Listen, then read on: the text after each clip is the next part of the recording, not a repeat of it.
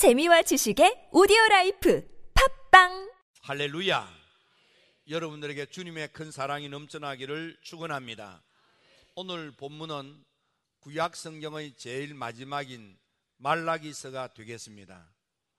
말라기라는 이름은 이름이 아니고 이는 하나님의 말씀을 전달하는 자라는 의미의 말인 것입니다.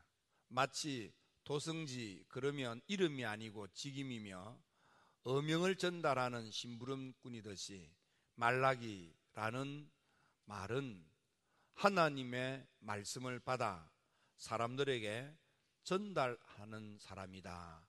이렇게 새겨 들으시면 되겠습니다. 말라기 시대 사람들은 은혜가 말랐고 삶이 공고했습니다.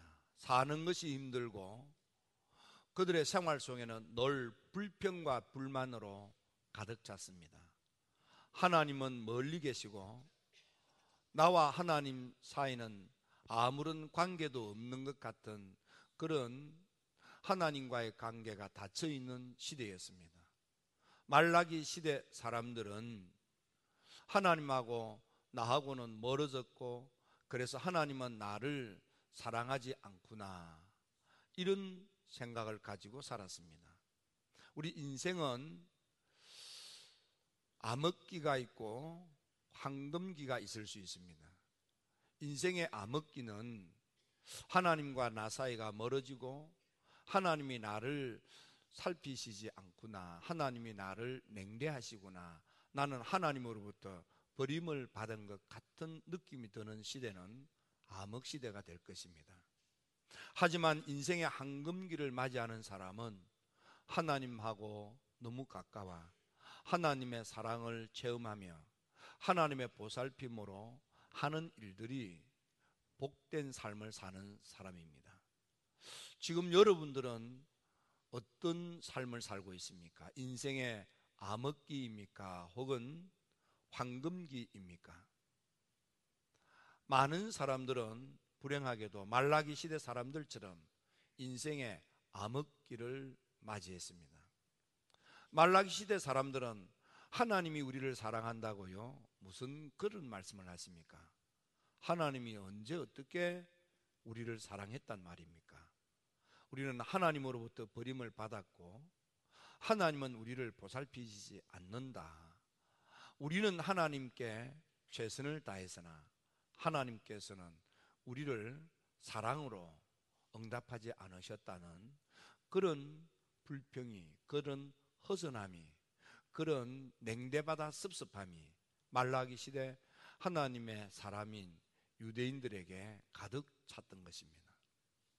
하지만 하나님께서는 이런 불평으로 가득 차고 하나님으로부터 냉대받았다고 생각하고 있는 선민 이스라엘에게 하나님의 말씀을 전달하는 선지자를 택하여 이름이 밝혀지지 않는 하나님의 말씀 전달자를 통하여 하나님의 선민 이스라엘 백성들이 무엇이 문제인가를 지적하고 어떻게 해야만 하나님과의 관계가 회복이 되고 삶을 행복하며 보람되고 가치 있는 인생을 살 수 있는지를 가르쳐 주는 말씀이 되겠습니다. 하나님께서는 마음을 다하고 성품을 다하고 뜻을 다하여 하나님을 사랑하는 하나님의 선민 이스라엘 백성들이 되기를 원하셨는데 불행하게도 하나님의 선민 이스라엘 백성들 말라기 시대 사람들은 스스로는 생각할 때 우리는 하나님을 마음을 다하고 성품을 다하고 힘을 다해서 하나님 사랑했습니다. 그런데 하나님께서 우리를 냉대했고 하나님께서 우리를 사랑하지 않았습니다. 라는 불편한 마음을 가지고 있었습니다. 하지만 하나님께서는 말라기스를 통해서 너희들은 마음을 다하고 성품을 다하고 뜻을 다하여 하나님한테 잘했다. 하나님 사랑했다. 최선을 다했다. 그러지만 하나님이 보실 때 너희들은 얼마나 얼마나 허물되고 너희들이 얼마나 부족하고 너희들이 얼마나 잘못했는지를 가르쳐 주는 것입니다. 말라기 시대 하나님의 사람들은 불행하게도 하나님을 멸시했습니다. 하나님을 더럽혔습니다. 하나님을 괴롭게도 했습니다. 하나님을 대적하기도 했습니다. 그들은 하나님의 것을 도적질할 뿐만 아니라 정의의 하나님이 어디 계시냐고 투덜거렸습니다. 이런 원망과 불평, 섭한 마음을 가득 가지고 살고 있는 사람들이 말라기 시대 사람인 것입니다. 그들은 은혜가 떨어졌고 삶의 풍요가 사라졌습니다. 그들의 인생은 메말라 지치고 고나며 산다는 것이 너무너무 힘든 것입니다. 그래서 하나님께서는 이 말라기를 통하여 어떤 것이 하나님의 선민 말라기 시대 사람들의 근본 문제이며 어떻게 해야 이 문제를 해결하고 회복된 축복의 삶을 살 수 있는가를 가르쳐 주는 것입니다. 첫째로 말라기 시대에 사는 사람들은 불신앙의 사람들입니다.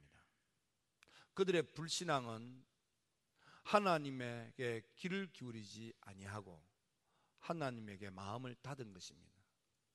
그들은 하나님의 말씀에 대하여 귀를 막고 하나님의 말씀을 마음으로 받지 않으려고 마음을 닫은 채 하나님의 말씀을 경히 여기며 하나님께 영광을 돌릴 의도를 갖지 않았습니다. 말라기 시대 사람들은 하나님의 말씀이라면 오히려 길을 틀어막았고 하나님의 말씀을 마음에 받아들이지 않았던 것입니다. 하나님의 말씀을 경히 여기며 하나님의 말씀을 농담으로 여기고 하나님의 말씀을 무시하며 하나님의 말씀을 어줍지 않게 생각하여 하나님의 말씀의 법을 지키지 않았습니다. 하나님께서는 하나님의 백성들이 하나님을 영화롭게 하는 그래서 하나님께 영광을 돌리는 하나님의 사람 되기를 원했건만 불행하게도 말라기 시대 사람들은 하나님께 영광을 돌리고자 하는 우리 인생의 존재로적인 목적을 상실한 채 자기 만족을 위해서 자기 욕망을 채우려고 바둥거렸던 것입니다. 이사야 선지자는 이사야서 43장 7절에서 말씀하시기를 내 이름으로 불려지는 모든 사람 곧 내 영광을 위하여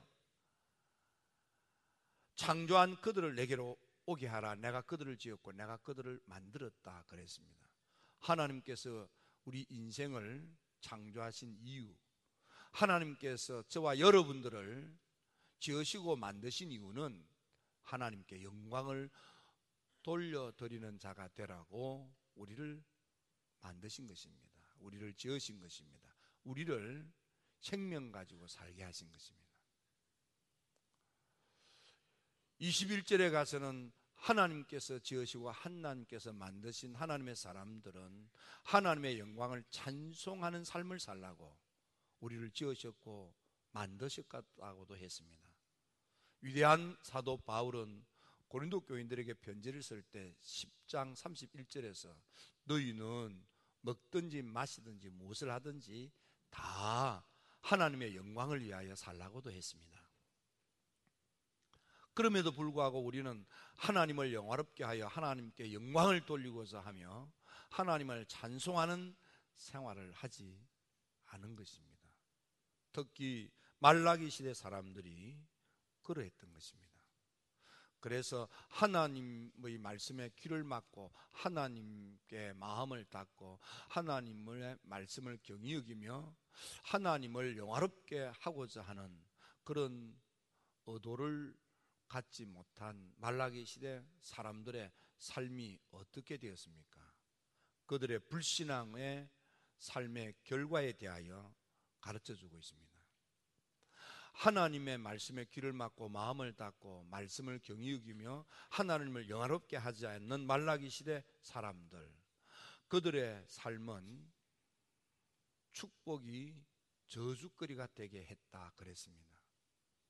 축복이고 좋은 것인 줄 알았는데 오히려 그것이 마음을 아프게 하고 속을 상하게 하는 것입니다.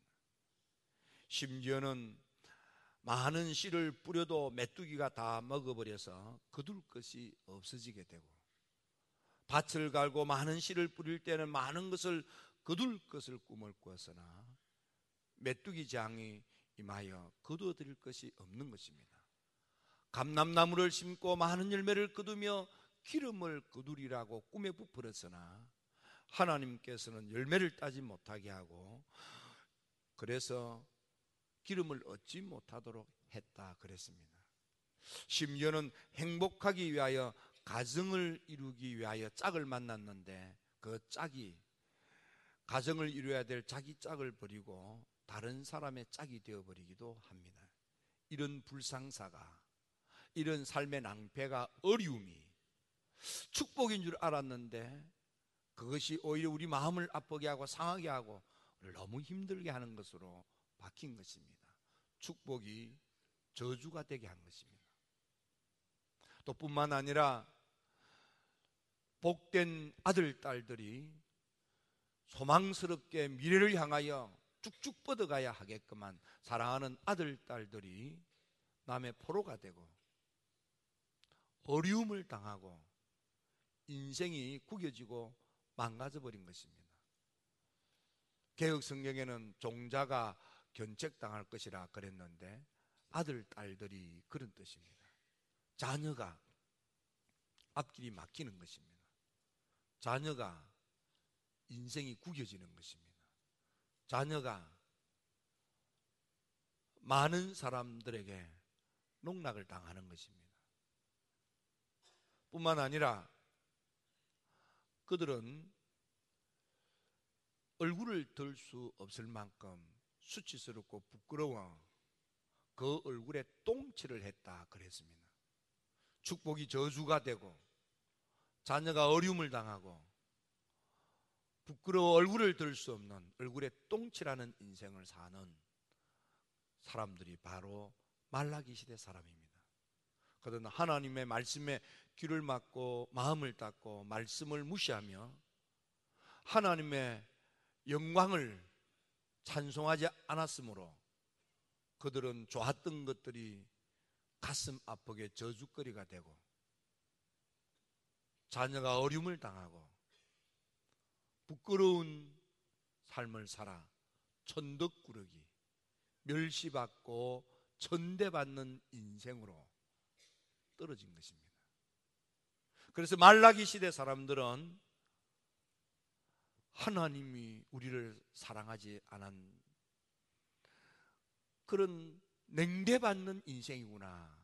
이런 원망과 이런 처절한 좌절감이 말라기 시대 사람들에게 가득 찼던 것입니다.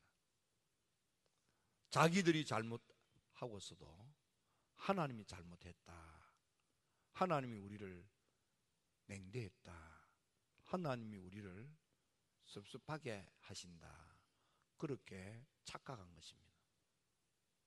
하나님은 우리를 항상 사랑하시는데도 불구하고 선민 말라기 시대 사람들은 자기들의 불신앙의 자세와 태도 때문에 하나님의 말씀에 귀를 기울여야 될 그들이 하나님의 말씀에 귀를 기울이지 아니하고 하나님의 말씀을 마음으로 새겨 받아야 될 그들이 하나님의 말씀을 마음으로 담지 아니하고 하나님의 말씀 중심으로 살아야 될 그들이 하나님의 말씀을 상실한 채 하나님을 영화롭게 함으로 하나님께 영광을 돌리며 하나님을 찬미하는 생활을 해야 될 그들이 오히려 하나님을 가볍게 여기며 하나님을 멸시하고 하나님의 이름을 더럽히며 하나님의 것을 도적질하고 하나님을 괴롭히고 하나님을 대적하는 삶을 살았던 것입니다.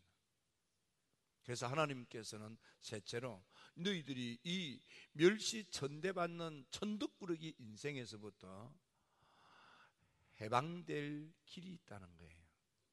그걸 가르쳐 주기 위하여 BC 500년경에 하나님의 말씀을 전달하는 말라기를 세운 것입니다. 말라기는 이름이 밝혀지지 않는 선지자입니다. 하나님의 말씀을 받고 하나님의 말씀을 전달하는 이 말라기 선지자를 통해서 우리에게 주시는 하나님의 답변이 있습니다. 너희들이 이 멸시받고 천대받는 천덕꾸리기 인생에서부터 회복될 길이 있다는 거예요. 내게로 돌아오라. 내게로 돌아오면 내가 너희들에게 다가가서 너희들의 문제를 해결하고 너희들을 도와주고 너희들을 보살피리라. 너희들을 붙들어주고 너희들을 세우며 너희들을 만들어서 칭찬과 명예로운 인생을 살도록 내가 만들어주마. 하나님이 그렇게 하시는 거예요. 그러면 하나님께로 돌아가는 방법이 뭐냐? 하나님의 말씀을 전달하는 하나님의 말씀 전달하는 말라기를 통한 하나님의께 로 돌아가는 방법은 그 첫째가 가정을 경건케 하는 것입니다. 둘째는 예배를 엄중히 지키는 것입니다. 여러분 가정의 경건을 회복하셔야만 됩니다. 그리고 예배를 엄숙히 지켜야만 하는 것입니다. 말라기 시대 사람들은 가정을 힘들게 했습니다. 그래서 말라기 시대 사람들은 가정이 눈물바다가 되고 울음바다가 되고 탄식 소리로 가득 차게 만들었습니다. 그리고 하나님께 예배 드리는 것은 왜 이렇게 변폐스러운가? 왜 이렇게 힘든가? 왜 이렇게 많은가? 일들이 많은가? 하며 하나님의 예배를 귀찮게 생각한 것입니다. 하나님께 대한 예배의 엄중함을 기중이 여길 줄 모르고 그러나 하나님의 예배 드리는 것을 아주 귀찮은 일로 편하게 신앙생활을 하고 편하게 교회 다니면 되지 이렇게 생각을 했던 것입니다. 그래서 하나님께로 돌아오는 방법은 가정의 경건을 회복하고 예배를 엄중히 드려라 그 말이에요. 예배는 보는 것이 아니고 드리는 것입니다. 예배는 받는 것이 아니고 하나님께 헌신하는 것입니다. 우리가 예배를 마친 후에 예배 보았다 이런 표현을 한다거나 은혜 받았습니다 라는 표현을 합니다. 좋은 뜻으로 그런 말을 하겠지만은 사실은 성경적으로 신학적으로 문제가 있는 것입니다. 예배는 드리는 것입니다. 가장 귀한 것을 하나님께 성심으로 드리는 것이 예배입니다. 그래서 월십이라고 합니다.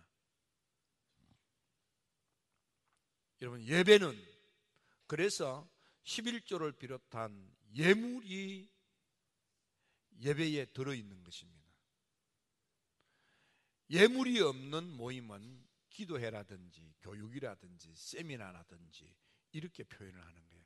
예배라고 할 때는 하나님께 마음도 드리지만은 예물도 드리는 것입니다. 그래서 예배를 드릴 때에 말라기 3장 10절에서 11조와 봉헌물 이렇게 되어 있습니다. 11조뿐만 아니라 하나님께 드리고자 마음을 먹은 것들을 드리는 것입니다. 이번 추수 감사절 때도 여러분들 가운데 과일로 하나님께 드린 분들도 계십니다. 그 과일들은 묶어서 지역에 있는 어른들 방으로 다 나누어 드렸습니다. 또 추수감사절을 맞이해서 한 평의 성전 건축 예물을 성심으로 마련하여 기쁨으로 드린 너무너무 존귀한 분들이 계십니다.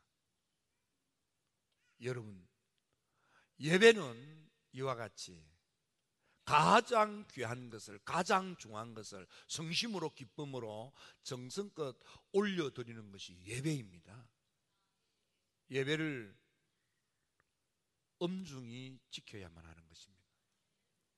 또 예배는 몸이 와서 드려야만 됩니다. 몸으로 드리는 예배가 산 예배이며 영적 예배입니다. 몸이 와야만 하는 것입니다.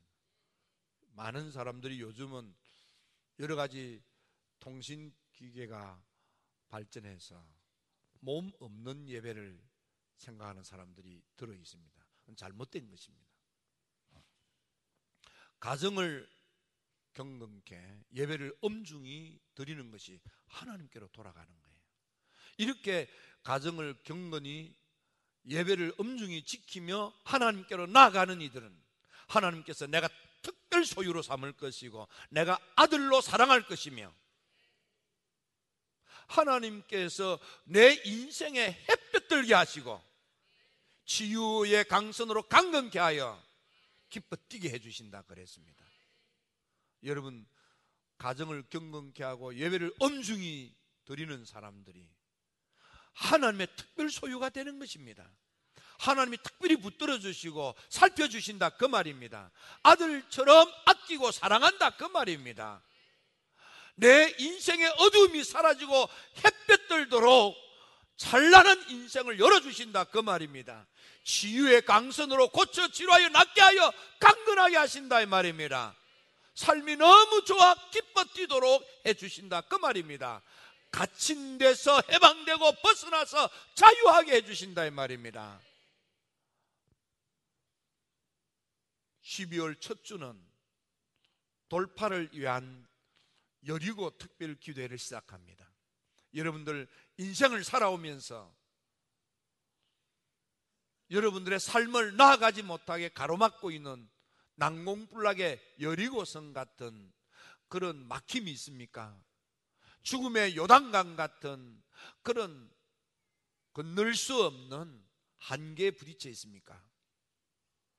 한 주간 특별 기도를 통해서 여러분들을 억압하고 있는 흑암의 영을 돌파하고 악한 영 마귀 사탄을 몰아내며 저주의 영 빛들이 청산되게 하고 하늘의 문들이 열릴지어다 아름다운 보고의 문들이 열릴지어다 그래서 이 돌파의 기도를 통하여 여러분들에게 하나님의 축복의 비가 때를 따라 여러분에게 임하게 하시고 여러분 손으로 하는 모든 일들을 하나님이 복되게 하시며 여러분들 구워줄 수 있는 여유로운 사람들이 되게 하시고 꼴찌가 아니라 머리가 되며 지도자가 되도록 하시는 하나님의 놀라운 축복이 한 주간 특별 여리고 기도를 통해서 여리고 성이 무너지듯이 내 힘 가지고 내 능력 가지고 엄두도 나지 않던 인생의 난제들을 해결하고 한계를 돌파하며 광대한 복을 받게 될지어다. 적과 꾸려르는 복을 받게 될지어다. 가나안의 복을 받게 될지어다. 금년 연말이 여러분들에게 돌파가 있고 여러분의 삶이 기뻐 뛰게 되는 좋은 이들로 가득 차게 되기를 주님의 이름으로 축원합니다. 기도드립니다.